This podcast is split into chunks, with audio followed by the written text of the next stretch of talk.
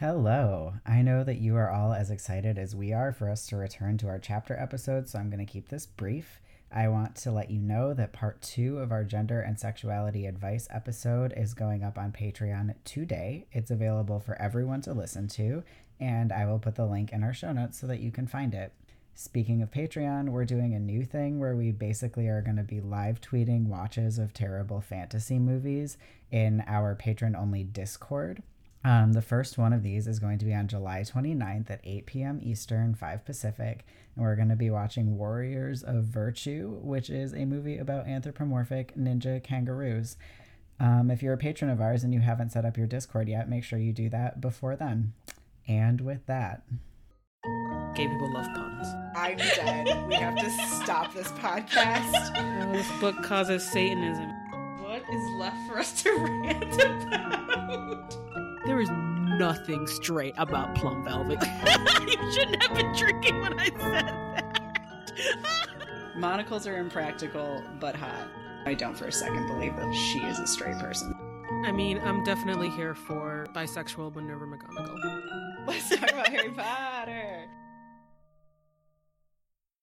Hello, and welcome to the Gayly Prophet, a humorous yet ruthless podcast where two queer IRL witches reread Harry Potter and talk about it. I am America's favorite Griffin dandy, Lark Malachi Gray. And I am Griffin Dyke extraordinaire, Jesse Blount. And today we are talking about Chapter 6 of Goblet of Fire, The Portkey, in which the gang and the twins get up hella early to hike to the Portkey Point, which will take them to the World Cup, which is yet another terrible form of magical transportation. Uh, y'all, this chapter is mostly just plot setup. We meet quote unquote extremely handsome Cedric Diggory, Hufflepuff, his dad Amos, uh, learn more about apparition, the the spell Accio, and the logistical nightmare of having a hundred thousand witches in one place without muggles knowing that they're there. Yep. Real quick before I read the headlines, y'all, I'm recording in a different room than usual and also have a fan on me because, as you probably are aware, it's been like 115 degrees in Portland and it's not safe for me to record in the room that doesn't have the AC. So if the sound is weird, that's why. But hopefully it's not. Uh, anyway, let's start this off with today's headlines. Depiction of Molly Weasley is just one big pile of evidence that this author is not a feminist.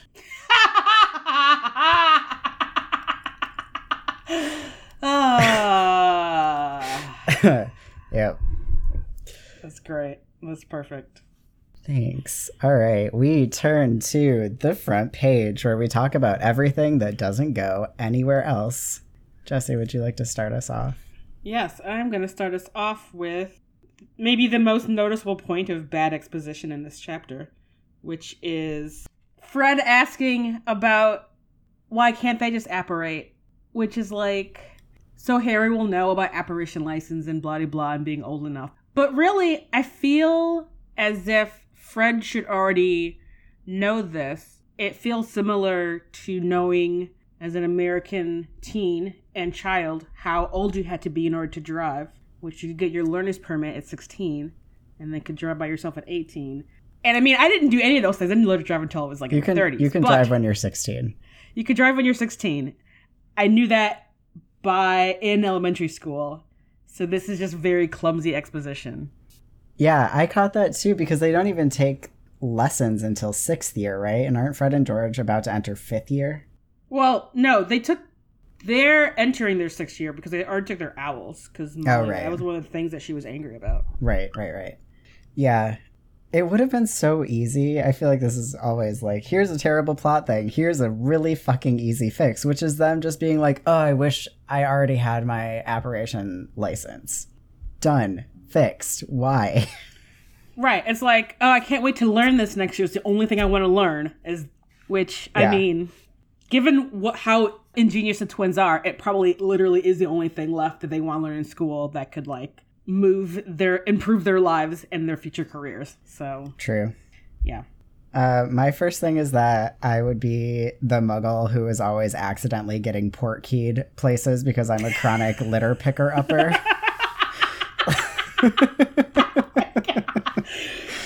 Maybe the one muggle just like wandering around the Quidditch World Cup, like, what the fuck? All I did was try to like throw away this boot. I don't understand. Uh, sorry, I'm just imagining like someone from the ministry, and they're like, "How do you think you got here?" I'm like, "I think I'm actually tripping. Maybe this has LSD on it." And they're like, "Cool, keep thinking that," and then they just magic you back to where you were, and you're just like, "I had the weirdest like like LS like drug flashback." Oh you my guys. Incredible.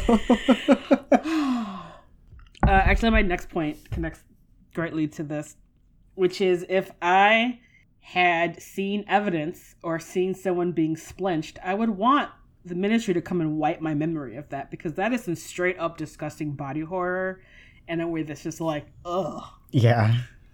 Yeah. I feel like we have to do a deep dive into splinching in health and science because I have so many questions. Yeah, I actually, I actually put a bunch of stuff about that and apparition in general in health and science. Yeah, that's the one the one time I think I uh, with and with you I might consent to having my mind wiped. by. I'm like I don't I don't want to see that. Yeah. I don't want to think about this ever again. one of my like greatest mostly irrational fears is that I'll be walking my dogs in the woods and they'll lead me to a dead body and I'm like I don't want that at all. I feel that I feel that isn't irrational because I also have that same concern about like walking somewhere like in the woods or in a park and there's just like a dead body. Maybe it's just because of all of the like Law and Order and other related shows that we have been consuming since the 90s. It's just like there are bodies everywhere. Yeah, I didn't realize how much that sunk in until the first time I been to New York. And whenever I go to New York, like Central Park is such a gorgeous park. I love it. But every time I'm there, I'm like, I'm gonna find a body here. And it's just it's just 110 percent law and order propaganda into my into my brain from when I was like, right, in middle school watching SVU, being like, there's just always bodies in Central Park. So many bodies in how it- Central Park. That's just how it goes. So I'm going to get to the fact that uh, Cedric is so handsome. Ex- does it say extremely handsome? Extraordinarily handsome? Uh, it is ex- extremely handsome, is the exact quote that Harry gives us about Cedric Diggory. Well, baby Harry. So excited. Not just like handsome or like good looking, it's like extremely handsome. It's like, all right, Harry. yeah. I, how old is Harry at this point? He's fif- 14 because we're in book four, or is about to be 14, whatever. I don't think I even used the word handsome when I was 14, but I'm very into it as a as a descriptor that Harry's walking around throwing out.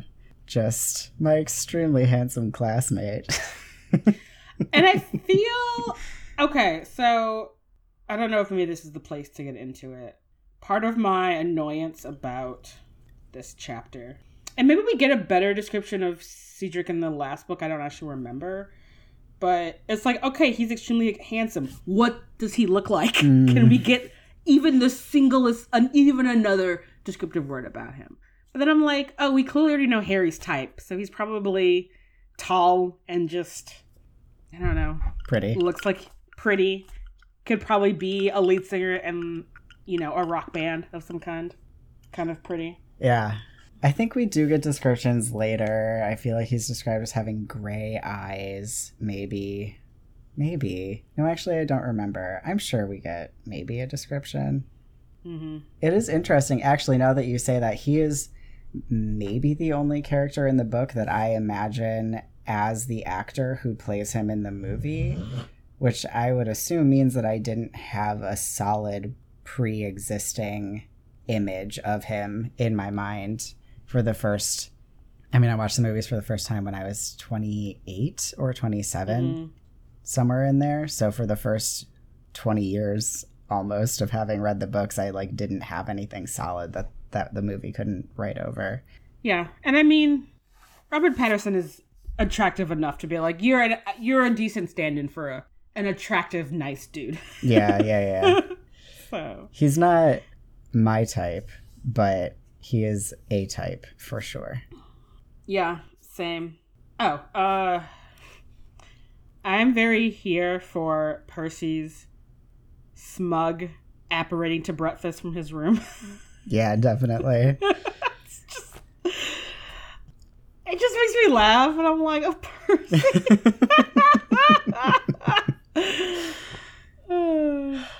I would totally do that. uh yeah, so would I. Uh, okay, we gotta talk about sports. We haven't talked about sports for a while. Uh, as an issue, not like the sport itself, but like sports Yeah, yeah, yeah. culture, because the twins are apparently like so mad at Cedric that they're not speaking to him because he won at Quidditch one time, and Cedric's dad is so smug about him winning at Quidditch one time that he's like one for the history books. You beat Harry Potter at a sports game where one or the other of you has to win. Like, there's a 50 50 chance here. I mean, not really. It's stacked because Harry has a broom that no one else can compete with, but Yeah. Yeah. And it's you're totally right. And right, the idea of anyone let alone Cedric considering what we know of him we get from of his character in this chapter to be like telling I mean literal RIP. Uh but telling his grandkids like, "Oh yeah, one time I beat Harry Potter at, at school Quidditch." like right? It's like your dad doesn't have very high hopes for your future accomplishments. uh, Uh, everyone needs to calm down about sports. yeah, and sports achievements or for in this instance, quote unquote achievements, which Amos was very LOL about also. Yeah. Yeah. If it's not like an Olympic sport that you're doing, I'm like, I don't understand being like it's like cool, all right. Yeah, I just feel like winning one sports game is never like one to write home about, you know, unless it's against a team that's just so much more incredible than you. I guess maybe that is the case, but still, his dad knows that it happened because Dementors came on the field. So it's not, I'm sure it doesn't feel good to Cedric to have people be like, that one time that Harry fell off his broom and you caught the snitch, you're great for that. That must feel real shitty. Yeah. Anyway, what do you have here? Uh, I want to pose a question to you about what you think Molly was doing in the house by herself because Arthur went with all the kids, so she gets at least a day and a half, two days to herself in the house. I was just imagining her like listening to the radio and like drinking a lot of wine, but I don't know. Yeah, taking long baths. Probably. I was gonna say like she can't talk on the phone. I don't feel like it's super luxurious to just write letters back and forth with someone while you're having, you know, Yeah, wine and bubble bath time. Definitely listening to Celestina Warbeck, top volume. oh yeah, definitely. I hope, I hope. Uh, She goes to, doesn't she go to Diagon Alley and get everybody's school books while they're gone? And she probably fucking cleans the house from top to bottom because J.K. Rowling sucks. Ac- ac- actual scoundrel, JKR. Actual start, I'm sorry. Yes, we agreed that we were that we were always saying that.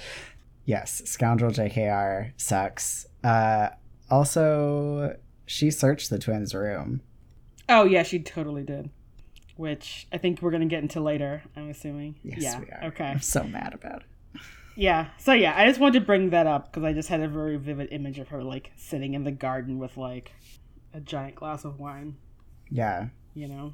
I I really really hope so. I hope she had a like beautiful just wine mom weekend. Yeah. Maybe she magically embroidered some throw pillows with sayings on them. uh, that is. that makes me. I don't know why that makes me laugh so much. Um, I'm glad it does because I'm working on a new merch item, which is a throw pillow that says "Throw your parents into the sun." So I'm very excited about that. Is so great. We're gonna have some great new merch pretty soon. Now that we're going in on just like wonderfully clever things that we say during episodes, everyone, we're also gonna have merch pretty soon that says "My vegetarian phase lasted longer than the Confederacy." Which I feel like for a lot of folks is true. Is very true. yeah, mine sure did. Um. Anyway, yes. Uh, okay.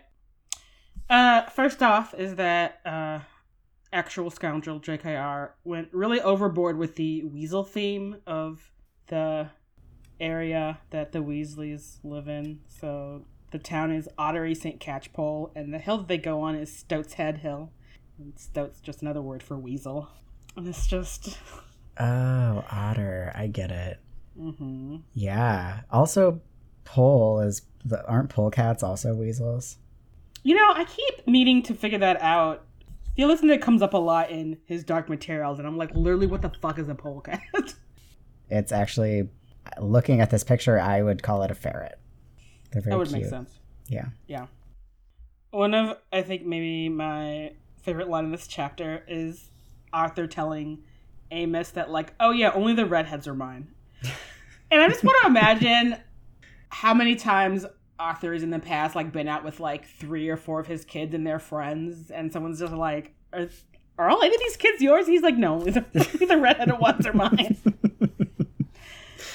Yeah, it does feel like a very practiced line. That's cute. I like it. yeah, it just it made me laugh and just like I don't know. I just really like Arthur Weasley. He also, bless him, just introduces Harry as Ron's other friend. Seriously. And I'm like, I just I don't know. It's just very. It's just so nice just to be real chill about it and be like understate it completely. yeah. Yeah, I'm sure Harry fucking appreciated it so much. yeah. Even if Amos, of course, had to take it to the next level, and Harry's just like, uh, yeah, thanks for knowing am. I know. I know. Oh my god, he makes it so awkward. Yeah, so intense. Um, and I guess just my last thing is just LOL sob about Amos talking about Cedric's grandkids. Oh god, about his grandkids, and I'm just like, what did, why, why, why twist the knife this early? Are you fucking kidding me? Uh, it's I don't know, man. It was one of the parts of this chapter that I was like, "Yep, that's good writing." Mm-hmm. Yeah, it it hurts on reread Yeah. to be like, you're so excited. Welcome to the politics section where we talk about things that are fucked up. Let's talk about Molly, please. All right, let's talk about Molly. Okay. I, I wrote, what in the sexist nonsense? Why is she not going to the World Cup, first of all? Just let's start there. It's not that it's like not for girls because Hermione and Ginny are going. Right. Why isn't Molly going? I mean, that is an excellent question. I assume Molly was like, "Please let me have this two days to myself. Take all these, take all these kids." I mean, we can in world explain it away with that, but I don't think that's why she was written to not be going to the World Cup. Yeah, no, no, yeah, that would be a generous reading, which we're not doing. Um, yeah, just sexism. It's like moms don't do fun things. I mean, do we? I mean, now that I think about it, we don't really ever see Molly any place besides Diagon Alley, her home, and then when she's at Hogwarts at the very like last three pages of the battle. Like she doesn't go anywhere. No, she doesn't. I mean, she's at she's at Grimmauld Place, but Oh, she's you're right. living there and just like taking care of everyone, just like she does. So it doesn't really count. Yeah, Do you think she has friends? I don't know. No. I don't think she has friends. I mean, I also okay. I also don't think she has friends because I've known people whose moms have been the kind of moms where it's like their kids are their entire lives, and it's really intense and a lot of times not super healthy for the, Yeah. for their kids. And I feel like the way that Molly is written is like that. Yeah. I want Molly to have a book club or like a knitting group or both. hmm I hate I hate I hate it. I hate the way that she's written. Also, so I I have a lot of frustration with her in this chapter, but before we get to that, I just want to complain about just how she is presented to us. So we see her she's a human alarm clock, Which seems bizarre in a magical world. right? that are you like are you shitting me you could have actual birds wake you up at this point you have magic yeah. yeah, yeah. So and then I mean she's she's awake cooking for everyone, waking everyone up at, you know, fuck o'clock in the morning when she doesn't need to be. She's not going. But she's fucking awake, waking people up, cooking them breakfast. For what? Like why can't why couldn't Arthur have done that and let her have a lie-in? Because he's leaving and she's not leaving. Right. Yeah, everyone could have been fine making their own toast or whatever, Yeah. you know, or some snacks. Yeah. And I mean, it is very frustrating, and especially when you think about Bill and Charlie and Percy. Well, I mean, Percy's living at home, but like he has a job, but like grown ass adults, grown ass adult men, which is IRL. One of the things that is super annoying about dudes, says dudes, is like dudes who are like in their mid to late 20s taking their laundry home for their moms to do. And it's like, are you shitting me? Yeah. You're what? And I want to preface that by saying I'm talking about dudes who don't have any kind of impairment to prevent them from doing these things, like cooking for themselves or doing their own laundry. They just do Right. because the patriarchy. right. And these are skills as a person you should know how to do for yourself if you're able to do them Absolutely. you know? And so i think between last chapter and this chapter like you could totally imagine bill and charlie being like cool i brought some laundry with me um this duffel bag. If you could just like wash it and fold it in my bed for me thanks. And she would. And it's just like what?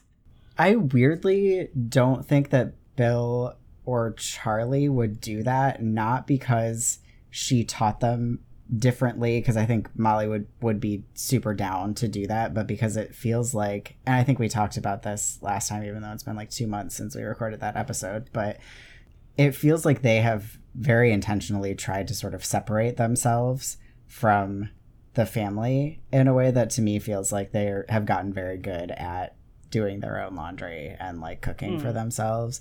But Percy, even if he didn't live at home, feels very much like he oh, would oh you're right be like, Mom, do my laundry. Just like full entitlement of just why would I do this for myself when my mom has volunteered to do it for me? yeah it's like i'm busy and important i don't have time to do my own laundry or Yeah. cook an actual meal for myself Yeah.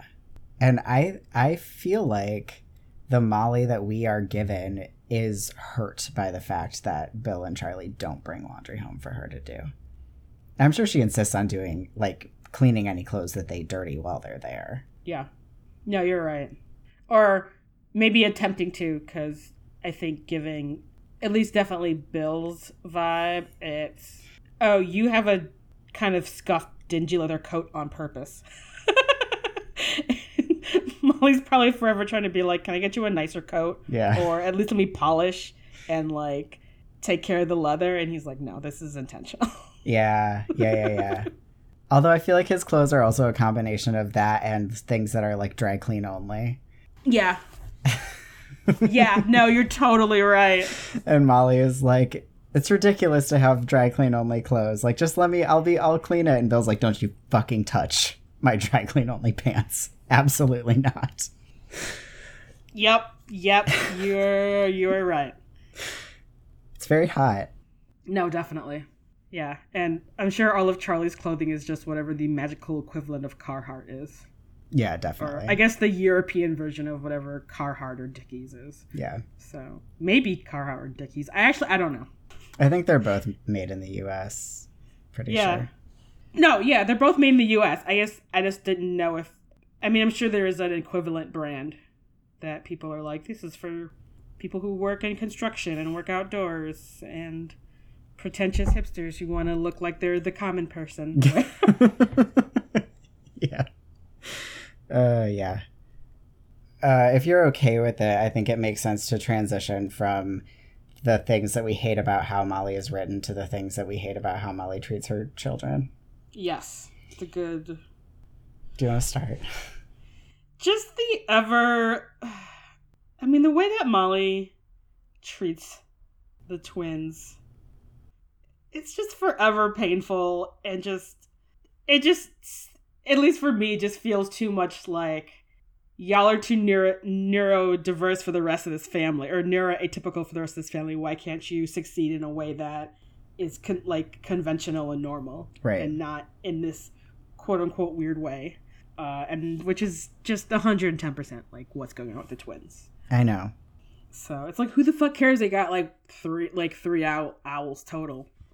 The the the the part where they're like we spent six months developing those and she's like you wasted six months just makes me so sad. That like no your fucking kids spent six months working on one project and created magic that no one had created before whether or not you think that magic is, you know, useful or whatever, I mean, for the love of God, people get scholarships for shit like that. I, and she Yeah. just fucking throws it away. She's like, why didn't you destroy it? And it's like, because they've been work. Like, what the hell? What the hell? Oh, God. Yeah. No wonder. I mean, like, they leave without talking to her. And I'm like, yeah, she, like, betrayed them as a parent. Yeah, it's like, could you have ground their self esteem and self worth any lower into the ground in your lack and your negative support of their endeavors? Like, what the fuck? Yeah. Yeah. I feel like to just be like, oh, that's not a valid, like, you didn't do real learning just because you didn't do the learning that, you know, was given to you to be doing. I, it just seems wild to me. The idea of someone being like, oh, yeah, you taught yourself without any lessons how to do this incredibly complicated thing that's not worthwhile. Is just like why would you why would you say that? You can be like i need you to prioritize your time better. I would really appreciate it if we could figure out a way for you both to do your schoolwork so you can graduate and do this thing that you're interested in but there's no reason to be like this skill that you spent a ton of time and effort teaching yourself how to do doesn't matter Yeah. that's just fucked up Yeah. It's like it's it's it's so fucked up and also so frustrating because and I mean, I don't know. I don't even know if Molly would be reacting differently to this if she knew that the twins mind, you know, the way their mind works was different than like the you know her other kids. Even though i mean i think also charlie is. You don't just fuck off like across the continent away from your family to hang out with dragons all the time if you're like neuro neurotypical. That just not that does not to me sound like a that's like a thing i would do. Like I mean, I don't know about that. I think fair I think that he can be neurotypical and also have wanted to like fuck off across the country cuz like he's asexual or you know, there's a variety of reasons that one might want to get away from parents like the Weasleys. Though, you know, being asexual and very into dragons is absolutely something that I think that comes with neurodiversity. So, I just assume anyone who wants to spend time more with animals than people, it's like you're we're on this we're on the same wavelength in a good way. I'm like, yes, you're my people, which is to say, let's just all separately be hanging out with our animal friends. Uh, and this is why Uh. you should join our Patreon so that you can join our Discord where people just share pictures of their pets with each other and compliment each other's pets all the time, and it's so cute. it's very lovely. I literally forgot where we were. Oh yeah, Molly Molly throwing out the twins is six six months of work. I would be livid. Yeah, I would have been screaming back probably because that's just inex- I just would have lost my goddamn mind. I know. Yeah, So my next thing is is about apparition, which is at least in the information we get in this chapter, it seems to be the most regulated thing besides I don't know being a werewolf that we get in this whole fucking series. Mhm. Like you have to take a test and have a license. There are fines if you break the law. Uh, it seems from what the sense we get, like very heavily regulated, and I'm like, you guys are regulating the maybe not the wrong things, like cauldron bottoms, Makes a lot of sense. Apparition seems very dangerous. Makes a lot of sense. And yet, everything going on at Hogwarts, these seven books is just free reign. just do whatever you want at Hogwarts. It seems like they regulate like transportation generally. Like the Floo network is regulated, port keys are regulated, apparition is regulated. I think regulating the Floo network makes sense so that you can't just like Floo into a muggle's house. That would be fucked up. Yeah. Port keys, yeah, because if like if you fuck with a muggle, whatever. Apparition, apparition, whatever, only affects you. Like, I actually I think it makes sense to offer lessons. I don't think it makes sense that you necessarily need a license any more than you need a license to fly a broom, which you can hurt someone else doing and is much more likely to be seen by a muggle. This is just like you can splinch yourself. That only affects you. Like, don't we need driver's licenses and to have that regulated because you can hurt other people? Isn't that sort of the whole thing? Is like, Yeah. you can kill other people with a car. Yeah, I don't know. I don't know. It seems it seems I think you're right. It does seem very confusing why this seems so tightly regulated. It's also weird because I mean, obviously, I don't I don't think they can track everyone who's apparating, but then you only catch people who do things like splinch themselves, and then you find them as if having splinched themselves is not punishment enough and reason Yeah. enough to not fucking apparate again until you know what you're doing. Yeah, I feel like my question is where do these fines go? To the ministry, I'm sure. Yeah. Which I guess we did the question which I'm sure I must have asked is, is if anyone is paying taxes, but Yeah, it's a really good question.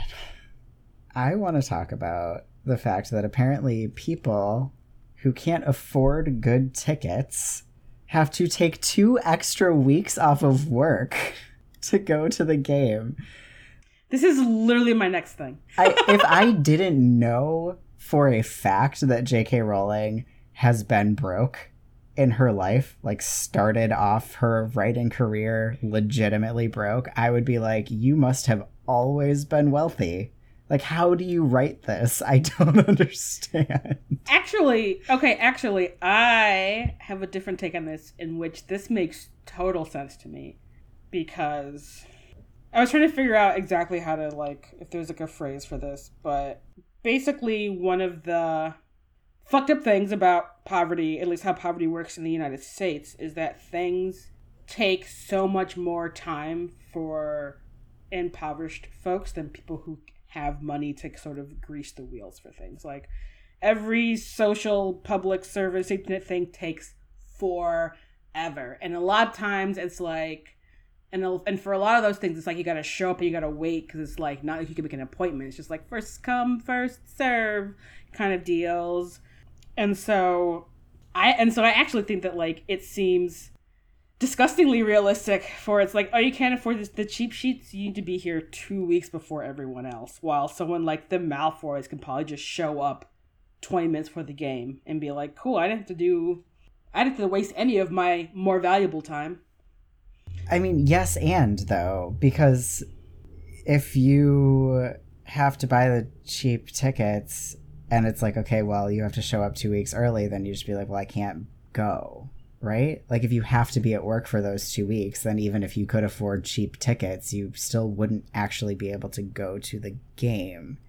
yeah it is it is kind of it, the, the logistics of that don't make as much sense unless it's kind of like unless maybe the like it's kind of like at that point the only people probably buying those seats are or those tickets are people like Luna's Deck, I cannot remember how to pronounce his name who work for themselves are like probably like young people like people in their 20s who could just take two weeks to like camp in a moor uh for two weeks waiting for the World Cup Yeah. It's also confusing because the game lasts for an indeterminate amount of time. So if you work in the witching world, I guess people are just like, well, the game's still going, so you're not coming back to work. But if you work in the muggle world, like, you're fucked. You're very fucked. No. Uh, I also think I also was thinking that the, the the port key has kind of the same vibe because so they get up right at the ass crack of dawn to walk an indeterminate distance for an indeterminate amount of time, like an hour or 45 minutes, to take a 7:30 a.m. port key. And this is basically in my brain the equivalent of taking a like getting an Amtrak ticket that's like at a weird time because the weird inconvenient times like you're leaving at 11:30 and getting in at like 6:45 are the ones that are like $30 cheaper than getting leaving at normal at a like regular time and like getting arriving at a like reasonable hour. Yeah. And I was kind of like, "Oh, the 7:30 a.m. port key I would have not have made." Oh God, I know. Yeah, I've taken so many butt crack of dawn flights, and I'm just so grateful that Evan is a morning person because he's just like, "Wake up! I made you coffee. Try not to be grumpy. Everything's ready to go. All you have to do is wake up and not yell at anyone." Like, thank you. Uh, Yeah, it's good for at least one person to be a morning person. yeah, Yeah, I think I'm in the Evan situation because I can function without coffee, and because I don't drink coffee, but Nicole can't. yeah, So it's always like, "Oh, you haven't your coffee yet. That's why you were like glaring daggers at me." I'm just gonna be real quiet until you finish that, and I'll just I'll just be over here. yeah.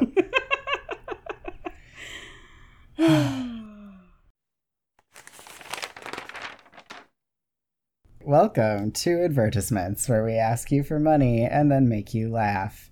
Um, the first advert is not actually an advert. I just wrote you all a little poem. Mm. this pod is made possible by listeners like you. Please go leave us a five star review. It makes us so glad and tells people we're rad, so they'll want to start listening too. Oh, that's so great! Thank you. I. Uh, I know that's like the limerick cadence, but I based it on Ginny's uh, Valentine to Harry. All right, next next ad. This episode is brought to you by Muggle Magic. Muggle Magic is a six-week program created by Muggleborns designed to help the modern witch understand and navigate the world we share with Muggles, whether we like it or not. Topics include dressing like a Muggle at any age, Muggle transportation and how it can improve your life, using Muggle money, common Muggle terms and how to use them, and more. So if you're sick of sneaking around, relying on terribly uncomfortable methods of transportation, and being restricted to the minuscule part of the country witches have carved out for themselves, sign up for Muggle Magic today. Listeners of the Gayly Prophet get half off our bonus driver's education program when they sign up using the offer code GAYLY. that's incredible. yeah, I mean, there are a lot of downsides to cars, but there is literally no good transportation option in the witching world. I guess besides apparating. Yeah. All right. Yes, let's let this kickstart our editorial section. So, welcome to editorials where we rant about stuff. Just everything about the reason that they can't get there in reasonable ways doesn't even make any sense. It's like we can't all crowd their transportation systems, and it's like they will not notice. I don't know what you're talking about. You can all go get on a train at the same time, and people will be like, there must be an event happening somewhere. Done. End of thought. Ugh, the train is full today. I'm gonna keep looking at my phone. Like, Yeah. what the hell? This is so silly. This is so silly. Yeah, I don't. I yeah. I bet all the Muggleborns and people who are married to Muggles and half-bloods who were raised with Muggle parents or in some way r- relating to the Muggle world just fucking took a cab there the day of. And we're like, oh, here I am. like, missed my port key. oh, well. The only thing I could think of is I guess I don't I can't really visualize what a hundred thousand people coming into a like into an area is. But it's like and maybe the UK muggle government would notice like who are all these weirdos coming out of nowhere all of a sudden. But even that seems like probably wouldn't have happened. I mean, given that anyone who's coming without kids is almost certainly apparating, that takes Mm. it down already by a huge chunk, I think. Yeah, And that's true. I mean, they're staggering arrivals, apparently. But, like, they could all just, like, rent cars. I don't know. There's there's definitely much easier ways that I just feel like they created a lot of trouble for themselves where they really didn't have to. Yeah, and I and I was I was thinking about this earlier because in a lot of ways I actually kind of I actually really enjoy the discussion of this sort of logistics of you know oh we're having this giant we're having this international magical sporting event and here are some logistical issues and I'm like yes tell me more about these Yeah. issues but really the Ministry of Magic just could have gone to the British government and be like, "Hey, we're having like a Burning Man," and everyone would have been like, "All these weirdos in cloaks." It's like, all right, they're going to going to Burning Man. Okay, Absolutely. and also, I mean, just a, at a, you know, scaling way back level, if they had fucking cars, Molly could have driven everyone to the port key and then driven home, and they wouldn't have had to walk for 45 minutes, you know? yeah. Amos and Cedric, I don't, does Cedric have a mom? I uh, No, he totally does. Who also isn't going because sports matches are for young women, but not adult women, apparently. Moms don't watch sports. Didn't you know that? even sports that their children play and excel at they're like i have no interest in that anyway yeah they could have gotten rides they could have you know parked in a fucking park and ride in town and then walked up the hill there's just this is ridiculous No, you're correct. Yeah, yeah. That yeah. Just full stop. uh yeah what else Uh, port keys are a good idea in concept, but seem like a terrible way to tra- to go anywhere. in physically a terrible way or Oh yeah, just physically. I mean, the weird jerking sensation that Harry describes seems not fun. I imagine that it feels like going down a hill on a roller coaster. I think that's what I've always pictured. Which I don't like. Okay. uh, but I will say that it makes sense for me to that not all the transportation seems painless because it's kind of like IRL transportation where it's like cars and trains are cool, but a lot of people get motion sick and planes are cool, but people like me hate that fucking shit and it's just kind of like it's hard to get around and it's like walking is fine, but you're going real slow. So I feel like it makes sense for port keys to have like that weird. It's not just all like you blink and you're there, and it's not like you've even done anything. Yeah. but it still would not be my preferred method of going anywhere. Yeah. I mean, I like that hmm. it's fast. I just think it's annoying that you can't just be like, make a port key where you are. I know. Why couldn't the World Cup, the Ministry have mailed all of the UK witches a port key? Like, cool. What a great question, Jesse. This bo- this bottle cap that you Just send is gonna leave. fucking owl. The letter itself is the port key. Holy shit. Oh. Yes. They're timer activated, even though they won't be at the end of this book. But currently, they're timer activated. They could have just sent everyone a port key by owl. Oh, but then how would we have had this exchange with Cedric and Amos if they're not trucking at dawn to hike up a hill after eating breakfast, which sounds terrible. I would have been They so left angry. at 2 a.m. What the fuck? Did Amos for works five for the ministry. Like, Were they walking for four hours? apparently, what is happening? they have brooms. Why couldn't they just, like, stash their brooms somewhere? Ridiculous. yeah. Also, isn't sorry, Cedric's the seventh year, right? He should have passed his test. Is he? Yeah, because you have to be a seventh year to sign up for the. No, you just you just have to be sixteen. You So because there, are, I think are there because I think there's there are sixth and seventh years who try to put Oh. their then you have to be in. seventeen, right? Because they come of age at seventeen. I got it. Hang on. You have to be over 17. Okay. I mean, I guess in theory he could be a sixth year. My next one is uh, Cedric's dad sucks. What the hell? you mean being all weird about Cedric beating Harry at? He's so rude. It's unbelievable. It's like, how, how, how? Just from from jump, you know, he's like, "Oh my God, Harry Potter! Look at your scar. Let me look at you." And then he's like, "Remember that one time my kid beat you at sports? It's so great. My kid's so great. He beat you at sports. Remember, Harry?" And Harry's like, "The fuck? How am I supposed to respond to this? It's so awkward." I think I.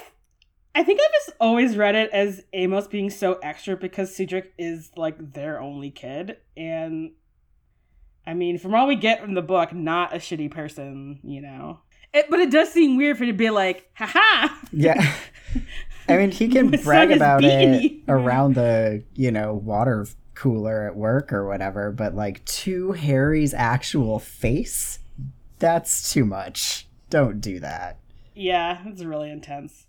But I think that's why, like, we get right off the bat about what a good kid Cedric is because he's like, oh, come on, Dad. Like, he fell off his broom. like, it wasn't, it wasn't like a big triumph. like, yeah. He had a health emergency and almost died. So, and just, and just him like saying that and being like, oh. I know. It's just, it's just, it's so endearing. I'm like, oh, you're just too good. He you're is. like, Dad, come on, it's not what happened. and it's like, oh, it, that's yeah.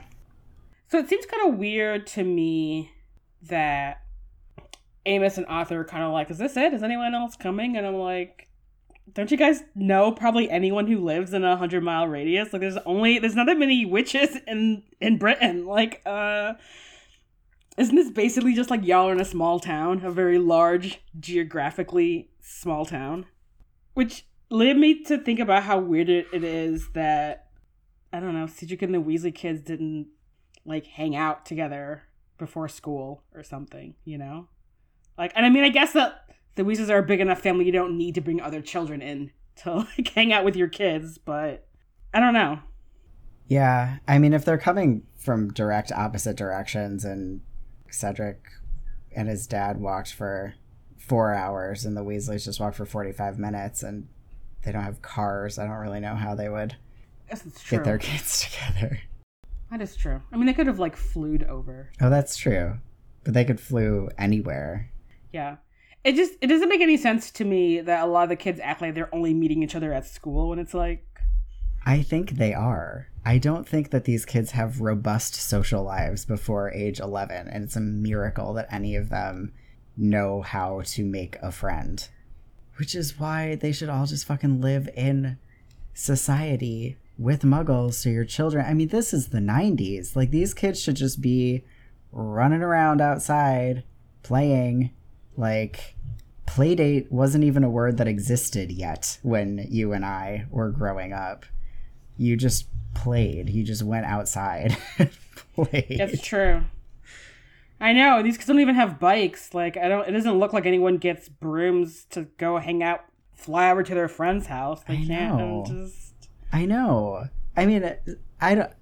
My mom is like extremely antisocial, so maybe this wasn't like super common, but like, I ne- she never set up a like play situation for me from the time that I was like six years old and knew how to use a phone.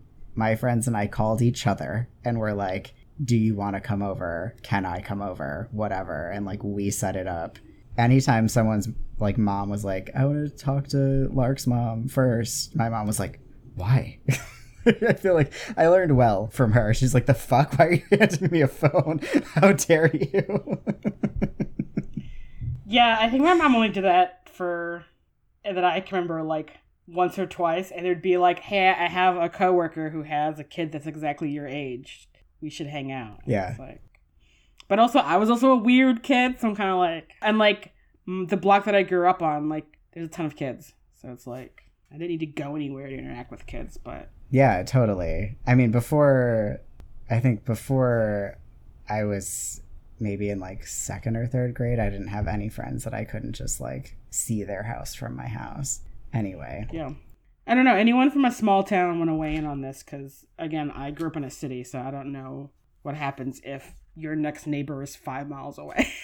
I mean, Evan grew up like that. He and his brother rode bikes to their like in situations where I'm like 10 that mile is dangerous.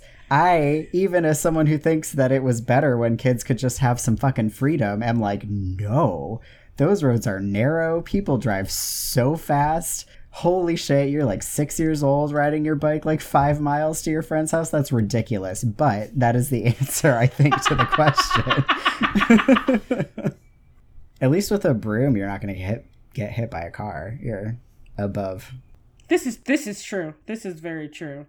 Yeah, it it seems weird. The only people we see doing this is Harry, who has such a terrible home life. He doesn't want to. He wants to uh, actively get away, and Snape's flashbacks, which honestly, same reason.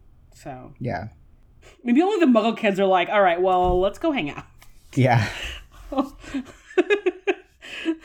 maybe we're hitting, touching upon why this the witching world is so dysfunctional. I mean, I think so. These kids are so isolated. okay, so I have one last thing. Okay.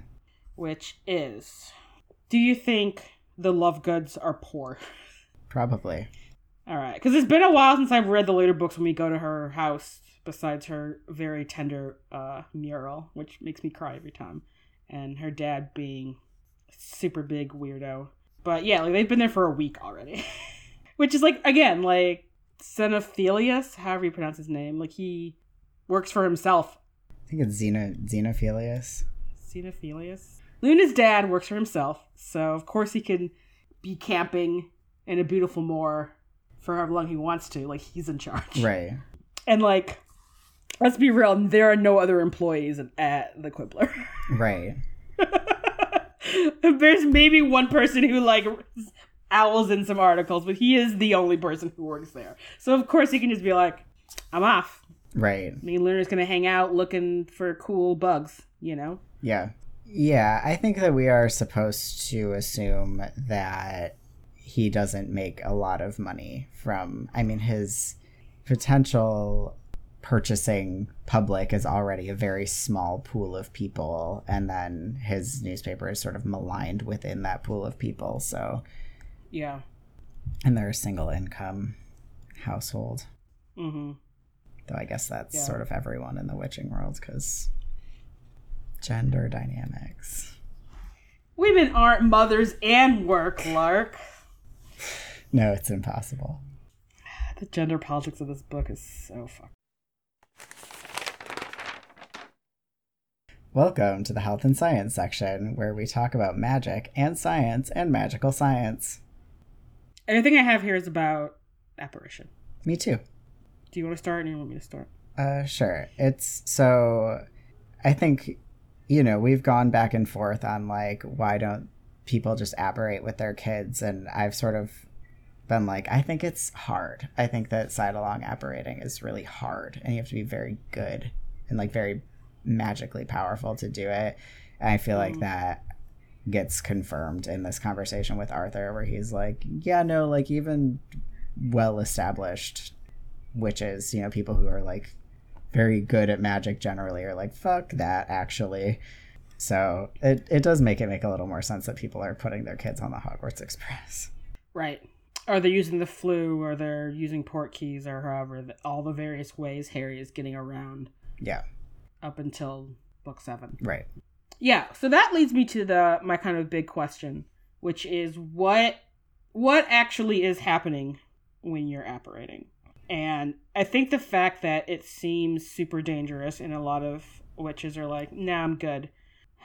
And the fact that you're literally if you fuck it up, you leave parts of yourself, maybe half of yourself, I don't know if that's a correction or not, in the place that you originally were and then part of it is in the place where you're trying to go. Right.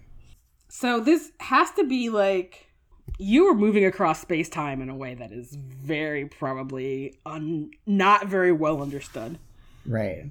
And like, where are you going in that second when you aren't here or there? Like, I mean, in, diff- in a different kind of world building, that shit would make you go mad because you're just sort of in the ex- empty expanse of the universe? Question mark. Like, what is happening? Yeah. Do they go the same place that vanished objects go? Oh, maybe. I feel like there's some kind of weird, like, dark matter at play with this. Like, this is some weird, you're breaking the laws of space and time that only happen at wormholes.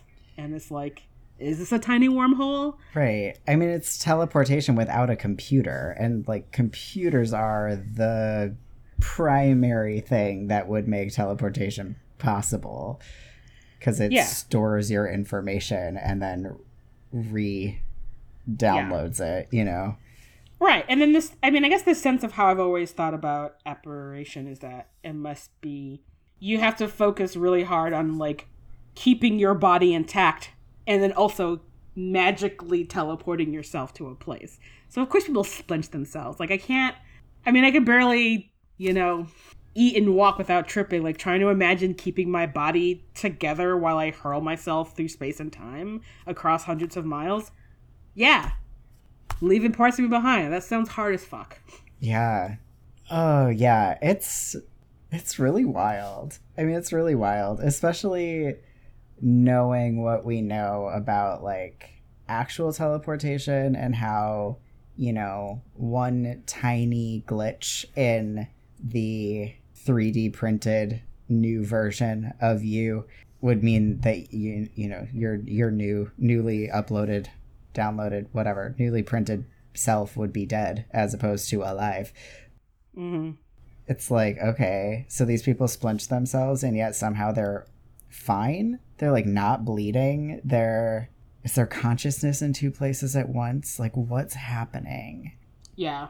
And we get a lot of like surface stuff, but like, right, what happens if you apparate incorrectly? Like, do you leave like any of like your internal organs behind? Because you really can't live without that. oh my god what if you apparate and you just leave like your intestines in a pile on the sidewalk but the rest of you goes where you're supposed to go that's fucking horrifying oh my god Okay, and okay, so this, and the main reason, so the main thing this kind of reminds me of is that there is this Stephen King short story about like a magical future where it has like a technological version of kind of of apparating, where like someone built this like weird device where you you go in one end and then like several million several hundred or millions of feet and miles away like you come right out so like a wormhole like a wormhole. But the twist is the person who discovered it realized that conscious beings can't be awake for that process. Something like it does something to people. Well, like like small animals, it just kills straight out, but it kind of does something to the like human mind where it's sort of like even though getting from one place to another is like a split second, it's sort of like if you're a, if you're conscious of what's happening, that time between one location to the other is untold amounts of time, and just like the conscious mind being unable to handle any of that. Uh, it's actually, I mean, which is a really good concept, and also like very horrifying. I mean, it's Stephen King, so the ending is uh, upsetting very upsetting. Yeah, the ending is upsetting, but I don't know. And so I think so I think a lot about about that cuz like right, it's like what sort of weird bending of space-time is happening when you're apparating and like I think there's like is there other concerns besides just splinching yourself? I think like what happens if you don't arrive for whatever reason where you're going? Like where are you? You know? You mean like can you get suspended in nothingness and just never arrive at your Yeah. your destination? Yeah. Huh. I have to assume that the answer is no, given what we see of their lessons, because it really Yeah. is just like, cool, try, you know? And That's true. the assumption is the worst thing that can happen is that you splinch yourself and then we just fix you because apparently you're fine. Yeah. I guess the other thing I'm, I have a question about is that, and I mean, obviously, this is the twins kind of exaggerating the story about Charlie apparating just on top of some poor woman. And it's like, how? Like, what? like, what is happening? Like, none of this sounds very safe, but Oh, right, because that does beg the question like, can you apparate and land inside of someone? Can you land inside of a wall? Right, or if it's like you're trying to go somewhere that's a higher elevation of where you are and you miss, are you just like up in the air, then you fall because you're like, oh, I didn't end up however many miles above sea level on land? See, Because that's what, that's what's making me sound like like Charlie like apparated like 20 feet off the ground and like fell on some poor woman or something. It's like, you know what? This is this is why we were so excited when Chuck Tingle told us all about how the teleportation spell worked in his book. Because these are the questions. These are the fucking questions, and it's so important to know. Or not, I mean, it's not important, quote unquote, to the story, but to the reader, you know, it, in terms of world building, it really helps if you can be like, I want to think more about how that works, and there are actual answers in the text for you. right. And even if like we as a reader don't get all the answers, I want to at least have the sense that the author knows Yeah. those answers. Because, I mean, granted, like I love world building logistics, but like not everyone needs to know every lo- like logistical detail of your created world. Like that's fine, but I still like you still need to know so you can have characters. You know, you could like mention a thing you never get into, and that's totally fine as long as you know like the logistics and the process of how stuff works. So, especially when you have like a magic system. Yeah, and when you have these kids going to lessons as if it's driver's ed to learn how to apparate, I think it's super reasonable to be like, I think that in those lessons we should have at least three to four sentences that covers can you materialize inside of a wall by accident? Can you accidentally materialize hovering in space? Like, how does it account for the fact that the Earth is hurtling through space at an extraordinary speed? Exactly. We should get to have the answers to these questions. Mm-hmm. but we don't. We don't. and on that note, um, are you done? I am done. Me too. We still managed to get an hour and a half out of this very short chapter. You know what? We haven't recorded in a while. We had a lot to say to each other. this is also very true. so much of this is just going to be on Patreon. Cool. Thank you for listening to this episode of The Gayly Prophet. Uh, if you haven't yet, you should totally read Carry On by Rainbow Rowell and then check out our other podcast, Escape from Reality, which is spelled E S G A Y P E. Um, and if you like Buffy the Vampire Slayer, we have a Buffy podcast for our patrons called We Are the Gayers that you can check out by joining us on Patreon at patreon.com slash the Gayly Prophet. I'm going all out of order, but like, whatever. Yeah. All of those things are creations of hashtag Ruthless Productions and are produced, mixed, and edited by me. That's right. If you want to know when uh, the episodes of all these podcasts are coming up, you should follow us on Instagram and Twitter at The Gayly Prophet. If you want to follow me on the internet, you can follow me on Instagram at uh, Live from Detroit and on Twitter at uh, Jesse underscore Detroit. You can follow me on Instagram at Lark Malachi, or you can find me on my website, which is larkmalachi.com. And if you want to, you can get a tarot reading from me there. Our show art is by Theo Julien Forrester. The music in our theme song is by Kevin MacLeod. And until next time, Just take a cab. yes.